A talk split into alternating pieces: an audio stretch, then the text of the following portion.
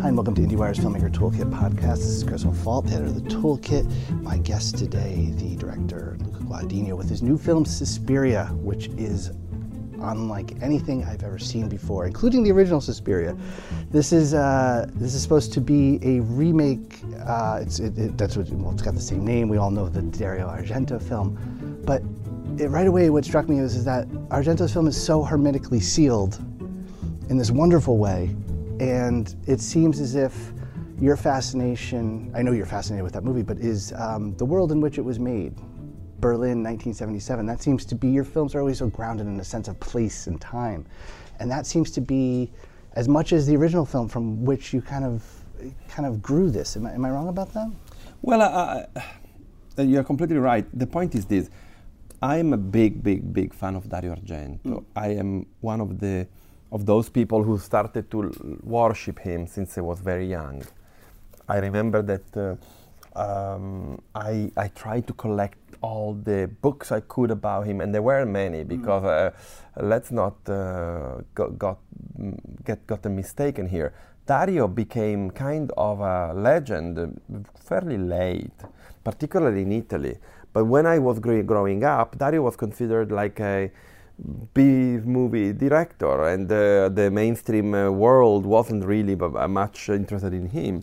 He was kind of popular because he kind of, uh, in the way he looks, uh, encompassed the cinema he was doing. I remember that he was he was a kind of a prominent figure. He was invited to TV shows, but he wasn't given the the wand of uh, being a master, and not only in his own way as a film director of horror film, but in general and I felt that was kind of uh, depressing, and I really like I was, as all the fans, very very motivated to make sure that uh, people recognized his greatness. Then I started to realize that other people in the world loved Dario.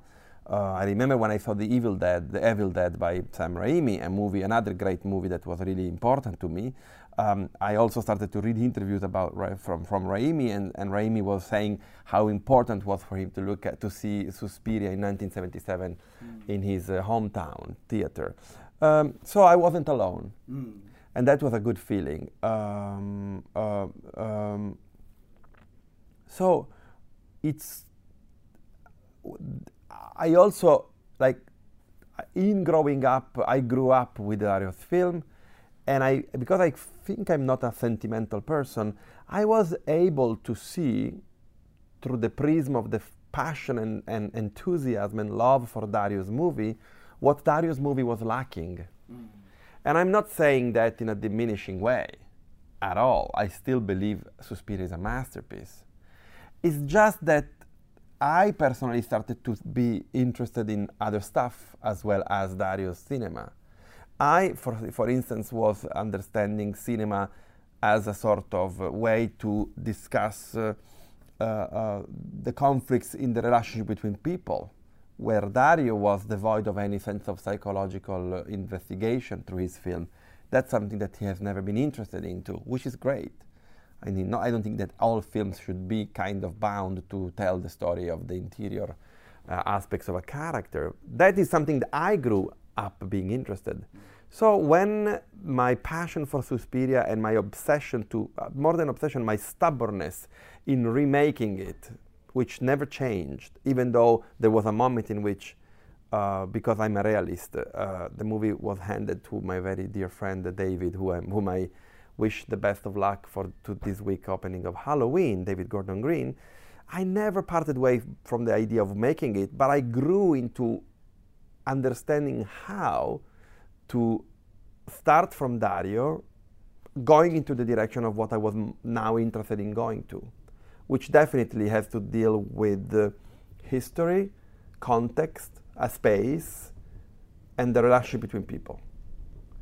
And uh, so when finally, in the last, let's say, four years, I sat with David Kajganich, my writer. My who you wrote um, Bigger Splash with, Who wrote Bigger, Bigger Splash, Splash yeah. and, and, who had this amazing uh, series, The Terror, right. out uh, last year. Mm-hmm.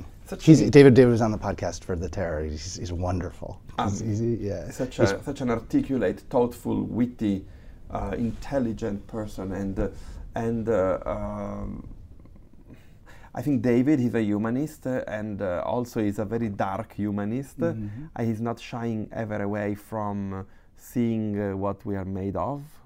And the experience of working together in Bigger Splash was so riveting, and the friendship was so so strong that I, I uh, there was no doubt that he should have been the one to adapt a new version of Suspiria. And when we started talking about it, one thing stuck, which was the, the year in which Dario's movie was released, which was 1977.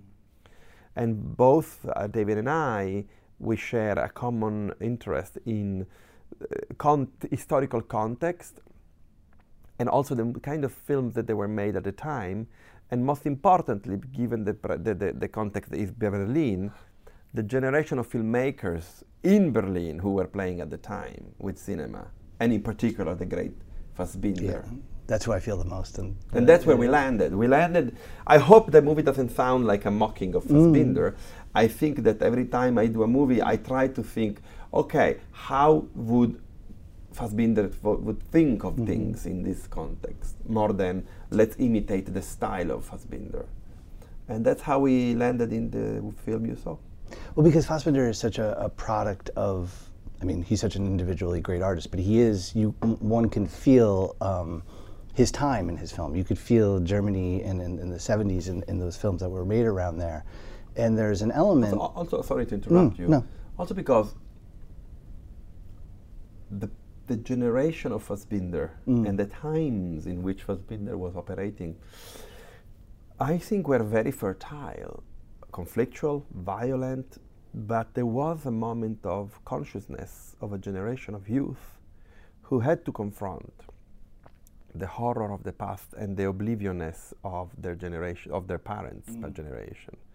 So, not that every generation is better than any other one, but I would say that one was committed to a, a, to a great deal to a sort of uh, understanding of oneself. And that's something that you've taken, I think, probably top line most in this film, if anything, is that unearthing of that feeling of um, a sense of the danger of not reconciling with such a, a, horrific past, right? When Susie Bannion says to Madame Blanc, why everybody thinks the worst is uh, over, I think it's a very beautiful and telling line that David wrote mm-hmm. and that Dakota delivers so wonderfully because really uh, we don't make our we don't learn from past often and those witches uh, they are the product of past they are the kind of fossil of the past they are they've been living for so long even if it's not said it's implied that these people is there since like I don't know, 300 years 400 years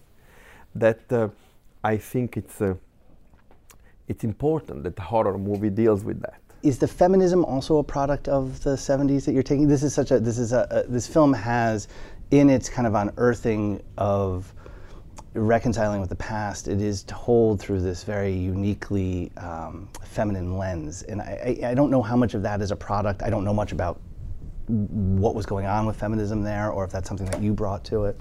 Well, I said that this is a very personal movie, and I and I and I mean it.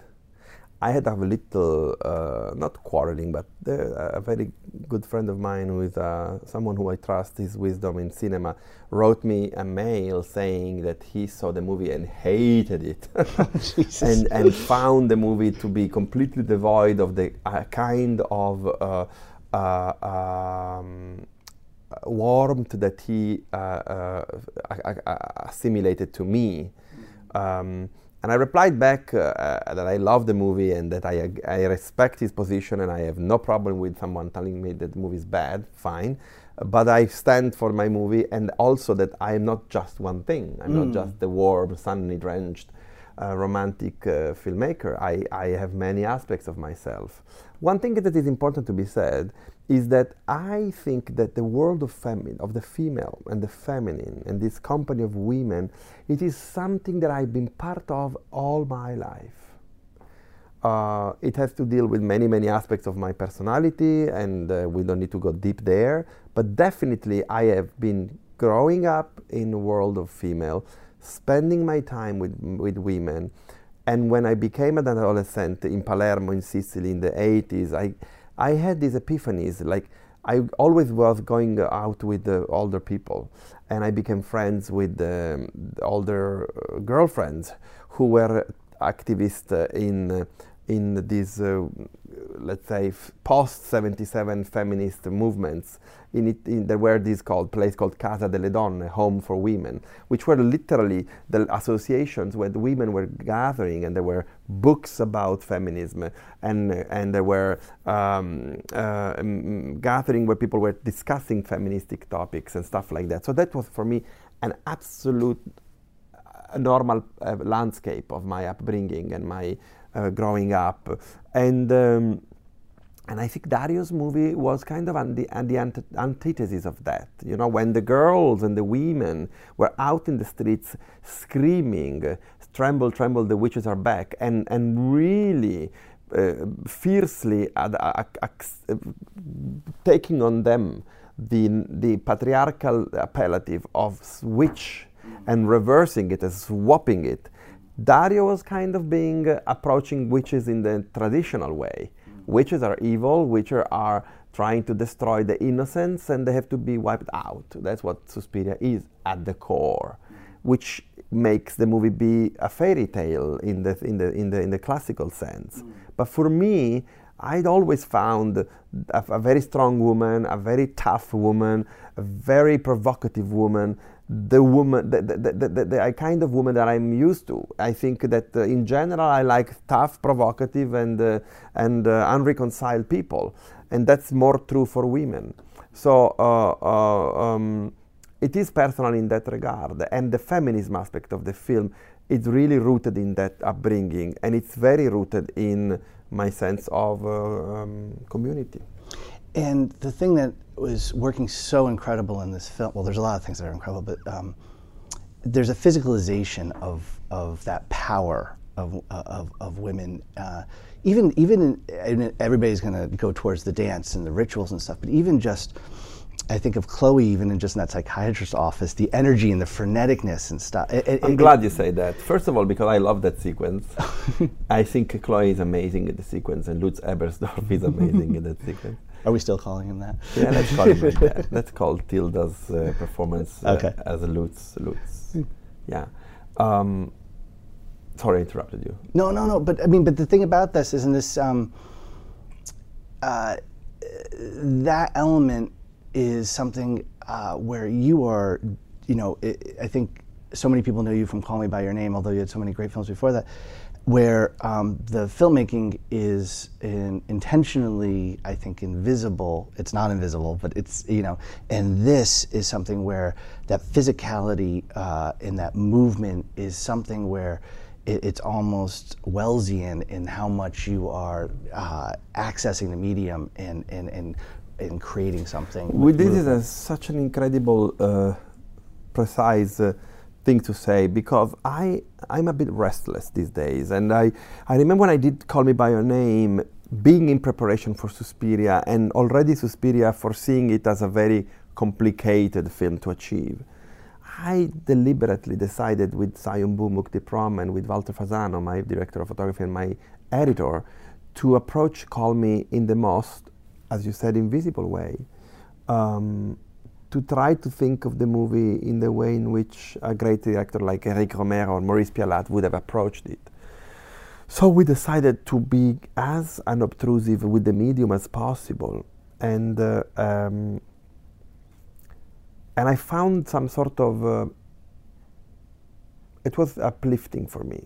It gave me a great energy for instance, it gave me the possibility of uh, uh, truly appreciating the process of filmmaking, mm. Which I don't like. And then we went the on. The actual production, the actual getting it. Like so that's the part you don't no, like. No, no. Yeah. I just don't like it because uh, it goes it, it is really not fit for my personality. The thinking of it, the creating anxiety. it in your head, the creating it in your head or creating it in post, that's something that's exciting you. The actual, then I have to. The actual thing yeah. when when when you have tried when you when all the people together have really managed to to be ready to go, and then everything can happen, and the time these two things are really too much for me. It gives me a lot of anxiety. That's one moment of my life where I'm more anxious. anxious I sleep less well, and I have uh, reflux. So, uh, uh, but in the case of Call Me, because we said hand up, uh, hand down, how do you say? We said no, no medium. Like it's more about them, and we are just looking at them in the most unobtrusive way possible. It was really smooth. But then, boom, get into Suspiria, and you're back to that kind of kind of uh, uh, language that needs a lot of articulation.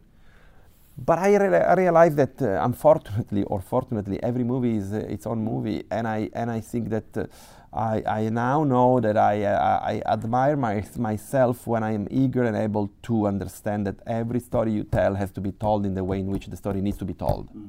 instead of putting myself as a filmmaker in front of the story and use my style with big brackets. Um, um, admiring a lot of uh, great uh, formalist filmmakers who are always applying their style to what they do and the first mm, great filmmaker I, I can think of is uh, director Park Chan Wook, who has uh, always so precise and, and always you can you, you can't uh, miss. Uh, he is the director of his own films. Um, but for me, that's that's something that I feel as a contrivancy for my own films. And but but Suspiria needed uh, a kind of a grand uh, opulent, uh, um, obsessive uh, cinematic language to achieve what was the, David the David Kajganich script. The the dance sequences in particular that I um, have to imagine in terms of what they required, but also the collaboration there because you i mean the way you shot it is incredible the way the cross cutting and the way that the, the, the, the, violence is transferred but you also had to get that in a dance. And i have to imagine it, it just the choreography and, and the movement before you could even put your camera on it is something that's so the real real real maddening moment element of that was to try to be consistent in one thing not to work CGI, mm. not to work with CGI. Like, you know, like you're doing a $20 million movie with Amazon and K Period Media. So it's a big movie, big for me for sure, mm. because my biggest at the time was a bigger splash, which was like 10. And, the, and then Call Me was 3.5, so I boom, boom. But at the same time, try not to stick with like a, a lazy language uh, that is like the typical one you go for you have problematic sequence to, to deal with, CGI. You have to create something twisted, CGI. And in fact, I wanted the opposite of that. I want a physical, primal relationship between the uh, mise en scène and the subject of the mise en scène. So that was the most important, more than important, most challenging thing because sometimes people they don't understand, and so you have to convince. I'm at the age of 46. I was really still there, like believe me, it's gonna work, and people are like, no, it's not gonna work, and uh, please, it's gonna work, mm-hmm. and the fight was really tiring. But but then you know, like we had, for instance, you I think you were referring partially to the sequence in which. the, the, the, the dance uh, of uh, Susie Bannion has an effect on on the other room where uh, Olga well, is uh, trying to escape mm-hmm. the company. Uh, for that sequence, it, it is mostly the work of performance. Dakota Johnson, for the most complicated movements of dance, Tanya, the, the, the double of Dakota, on the one hand, and Yelena Fokina, who is an incredible dancer and she had made her feature debut as an actress in this movie fantastic, who has such an incredible capacity of movement and dislocating her own body that we really didn't use anything but her own performance. And of course, Damien Jalet, the choreographer, mm. who worked with her on the movements. We built, we said, okay, she's doing this, so what happens if this movement of the arm, uh, uh, let's say, stretched out, can impact uh, the body of Olga in the other room. And so we were seeing all the kind of possibilities, and every possibility was had to do and deal with the way in which Yelena could bend or jump with her own body. Never use one uh, single platform or how do you call it the um, when they put the the The strings, the, the- harness the- yeah, and the yeah, thing. Nothing. It was just her. And the room was all full, full of mirror. And, uh, and uh, so the mirror is real. So we just had to take off the camera digitally. Nothing's particularly complicated, long, but we did that. We, did need, we didn't need to reproduce the, the reflection through green screen and all the bullshit. It was really physically in the space. And um, and I think that that that al- really 70s also, you know, like apart from the, the, the, changing, canceling things from the screen, it's really physical. It's really like s- something I wish the audience will feel on her on their own body. I don't know where we landed here, but that's You referenced the uh, opulence of this movie, and it and the thing that I find most stunning is it is very grounded in uh, winter in Germany in this world, in which you know right away the palette that you're painting on is, is limited. It's it's, it's gray. The, I, the, these places are this. It, it's there's even something very institutional about these places that you shot, and yet and I'm thinking in particular about the cinematography. Within that limited palette, there is incredible beauty and opulence uh, that you found. I'm glad you say in- because in- one thing I keep hearing about this film is that it's muted and there are almost black and white. No, it's not black and white. We, we, me, Sayombhu, Inbal Weinberg, Marissa, uh, our fantastic uh, Lombardo, our fantastic set decorator, and Julia Piersanti, the costume designer, we all agreed on a very limited amount of colors we wanted to work with. Browns, mud greens, uh, muted blues, very little red, some ochre, like. But within this range, we really went for it, and we really went for all the possible shades and nuances of it. We really wanted to make something very vivid and tridimensional with this limitation of colors, which, in a way, it's also a greater freedom for the mm, representation of this world, I would say.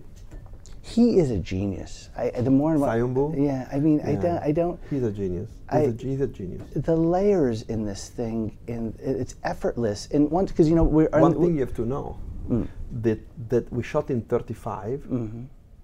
Sayombhu and I always prefer to work with uh, uh, filters in front of the camera and colored light in the in the s- on set, mm-hmm. so that when we go in post production to do the DI and the, and the digital correction, it's just a very heaven heavenly worked layer. It's not something that you have to do from scratch. Mm-hmm. If you see the footage coming from the negative straight to the editorial room, you'll be stunned to see how great is it already there. I'm from the other century, the 20th century, so I'm used to that. I don't understand the digital filmmaking where you have raw images and then eventually you go into the DI and you sculpt the color and the light through all these masks, portioning of the space, and a lot of heavy work. This I don't understand. I think it's a cheap uh, uh, kind of uh, cheat for an, to the audience.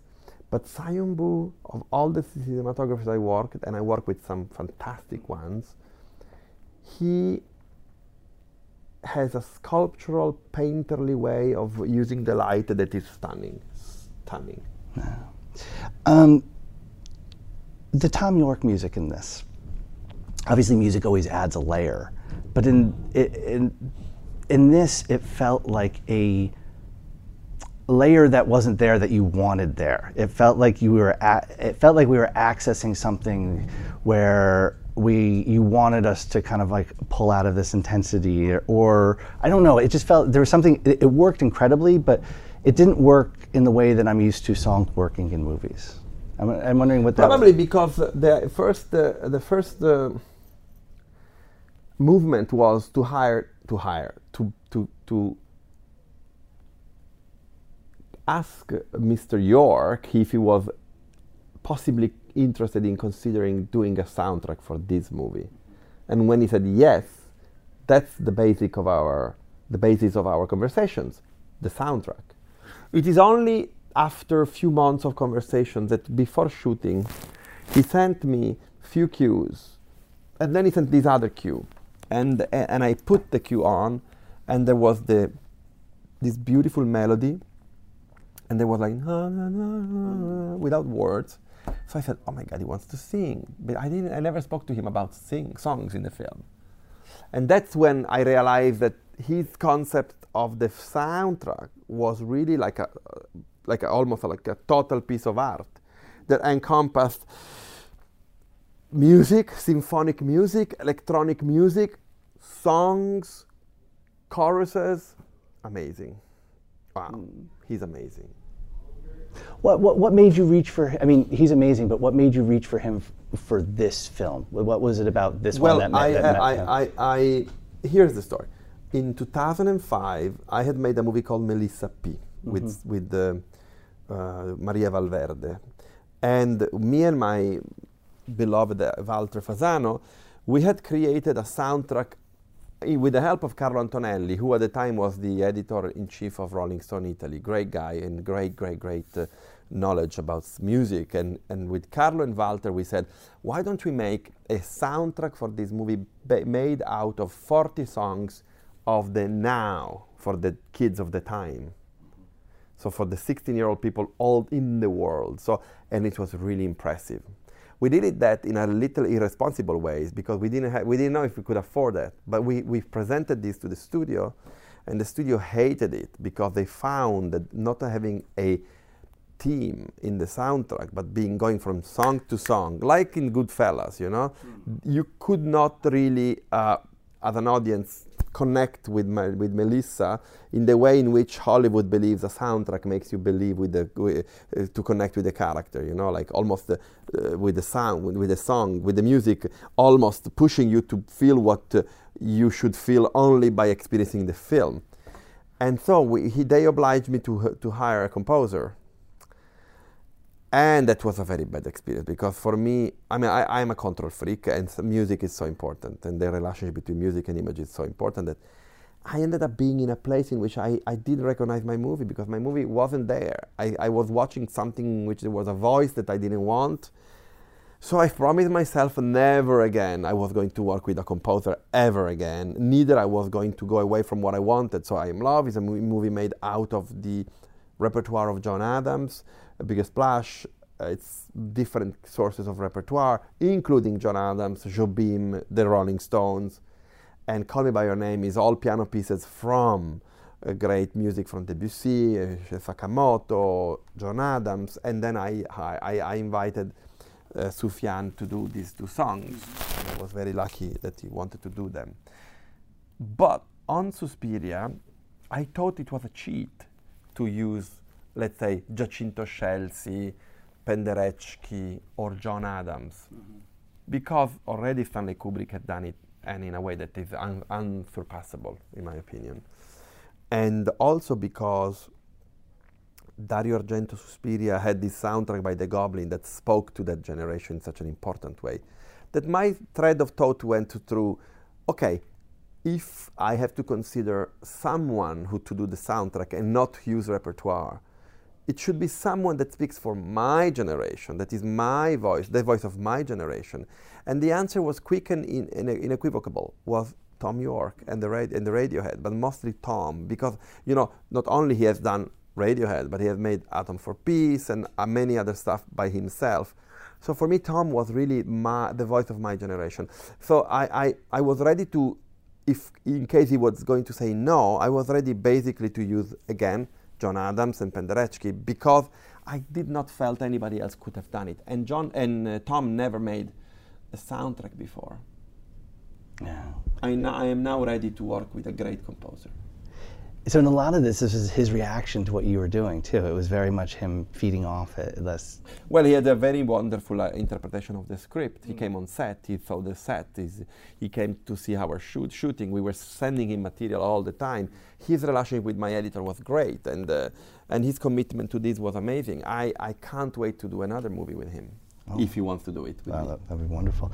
Um, this movie seems you, have spoken a lot about um, what um, Argento's movie meant to you, and a lot of this I think feels like your reaction to that. It's based on those emotions to it, less than than, than the thing itself. I, I, I. I pose this question like that because not because I'm looking for details or, or spoilers here, but eh, you know, reading this stuff about Blood on the Tracks, which is an album that has meant a lot to me, you know, and there's, I think all of us have movies playing in our heads to that.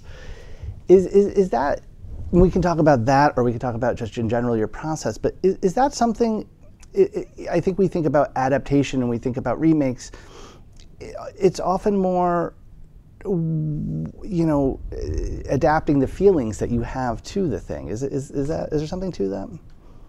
Is that the inspiration for doing this? Is this that the inspiration for doing this Blood on the Tracks? Well, that's a great question. And I think I need to think for a moment because you are illuminating something for me that I didn't thought about.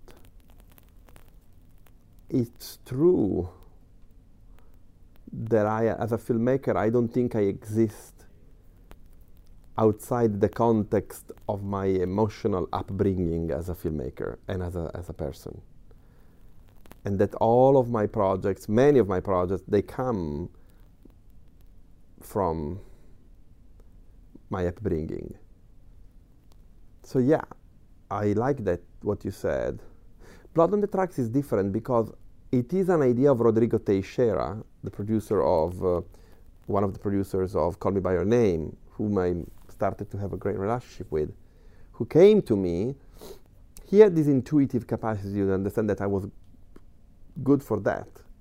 And he said to me, You know, like, I have the rights to make a movie out of Blood on the Tracks by Bob Dylan. What do you think?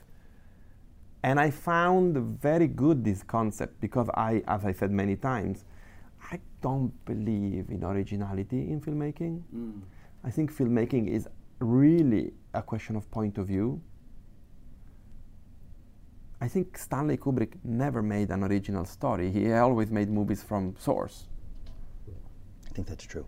And he made, and in doing that, he made some of the most strikingly personal and unique films that of his generation and not only. Mm.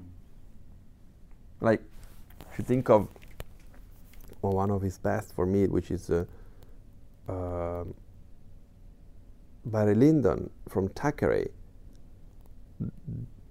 I'm, I mean, I love the book, but the movie, it's Kubrick, you know, it's not like an illustration of Thackeray.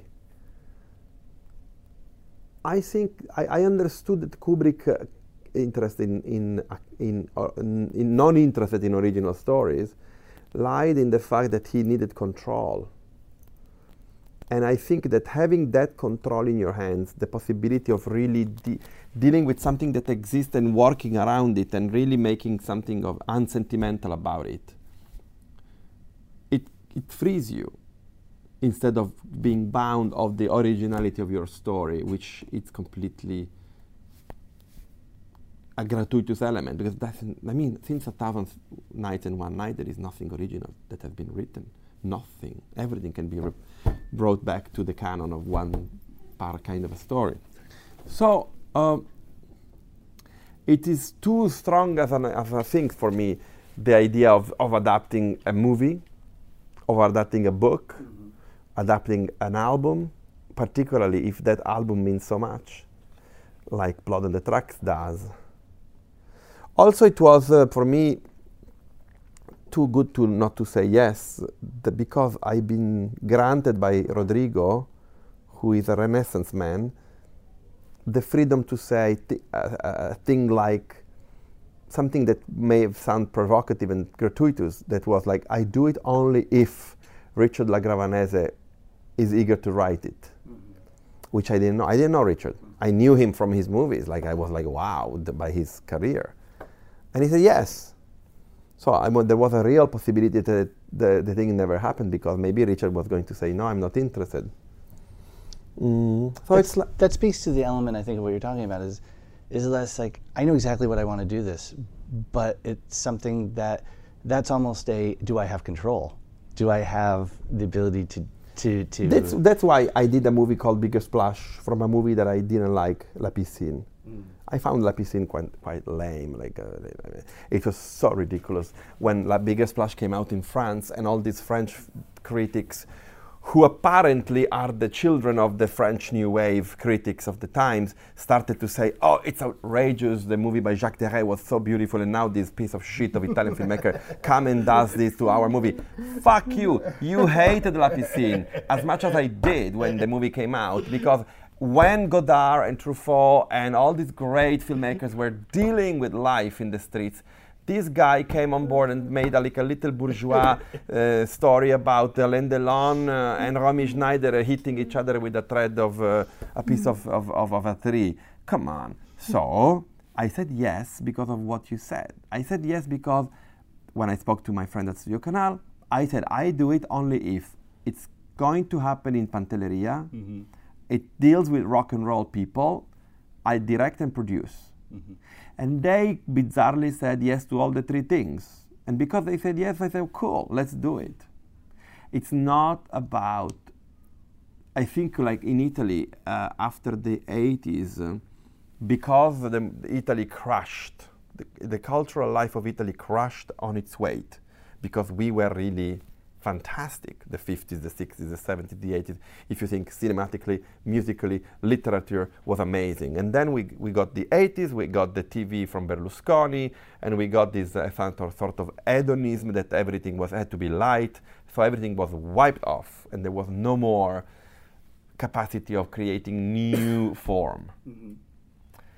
And um, and uh, um, so cinema became all about if you wanted to be an author, someone writing the story. So the story, if you had the, the, your name written on on the script, that was made you an author. But I grew up with Hitchcock being an author, and I think he has never written one single script of- in his entire life. It's how he structured it and where the audience is in reference to what he's doing, Yeah. and it makes you see it. He's controlling how you see it. Exactly. Having said that, I love my writers very much. Luca, thank you for your time. Thank you for this movie. This thing is uh, it is a layered cake that uh, is is is worth returning to because I, I after after seeing it the first time, I went and and thought about it and then even read up a little bit about what was going on in '77. Came back and saw it and it, it, it gave even so much more and I was just kind of blown away. There's there's so much here. You made like three movies in one here. There's just so much here, and it's uh, it's it's like nothing else I've seen. That's uh, So, go to see the movie in theaters. you- whoever is oh, listening please, to this I can't even imagine. I can't even imagine seeing those dance sequences at home for the first time. Uh, Luca, thank you. Thank you so much. Thank you.